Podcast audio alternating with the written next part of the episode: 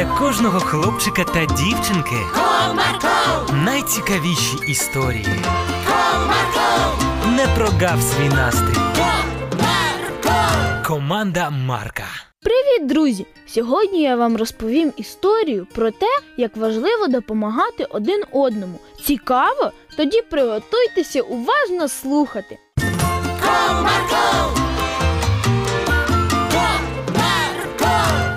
Одного зимового вечора в будинку 80, що на вулиці Трояндовій, зазвонив телефон. Алло, Піднявши слухавку, мама відповіла: Доброго вечора. привіт, матусю. Я вже за вами так скучила і подумала: а приїжджайте но до мене завтра в гості. Я пиріг рибний спечу, та й заночуєте, онука побачу. Ой, мамо, на вулиці стільки снігу всипало. То це ж добре. Біля мене така гірка чудова є. Покатається Толик досхочу. Толік зрадіє, звичайно ж, а я от не знаю, чи впораюсь з роботою. В нас на роботі поштовий автомобіль зламався, і тепер всю літературу мені потрібно буде рознести пішки. Я впевнена, що ти впораєшся, а я чекатиму вас завтра. Розмову мами та бабусі почув Толик. І як тільки мама поклала слухавку, він сказав: Матусю, я так хочу до бабусі. Ми ж поїдемо до неї завтра. Якщо я впораюся з усією роботою, то звичайно ж поїдемо, синку. відповіла мама Толику. Цієї ночі Толик ніяк не міг заснути, а усе уявляв, як йому класно буде у бабусі. Але зрештою сон переміг, і він солодко заснув. Наступного дня за сніданком Толик сказав. Ну що, ми поїдемо сьогодні до бабусі? Я не проти.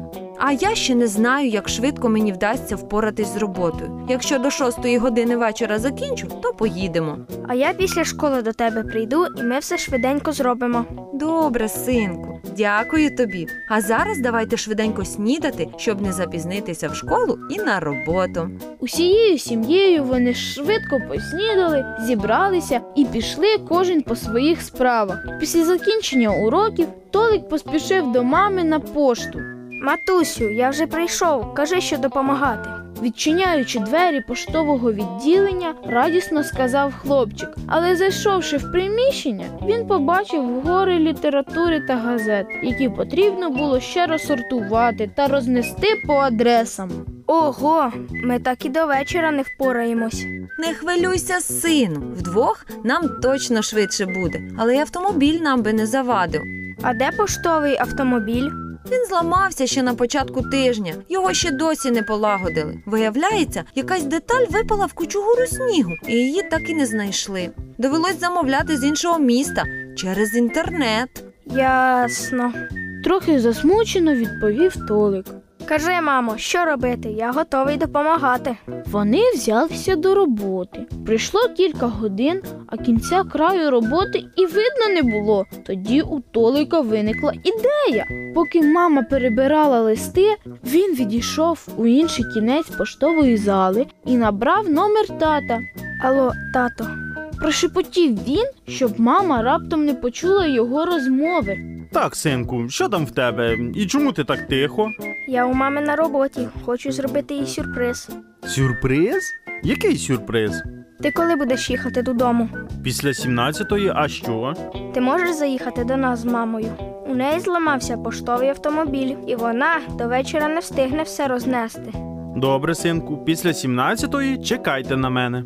Після розмови Толик повернувся до мами допомагати. Все розсортувавши, вони вже зібралися йти розносити пошту. Коли почули гул автомобіля, який спинився біля вхідних дверей поштового відділення.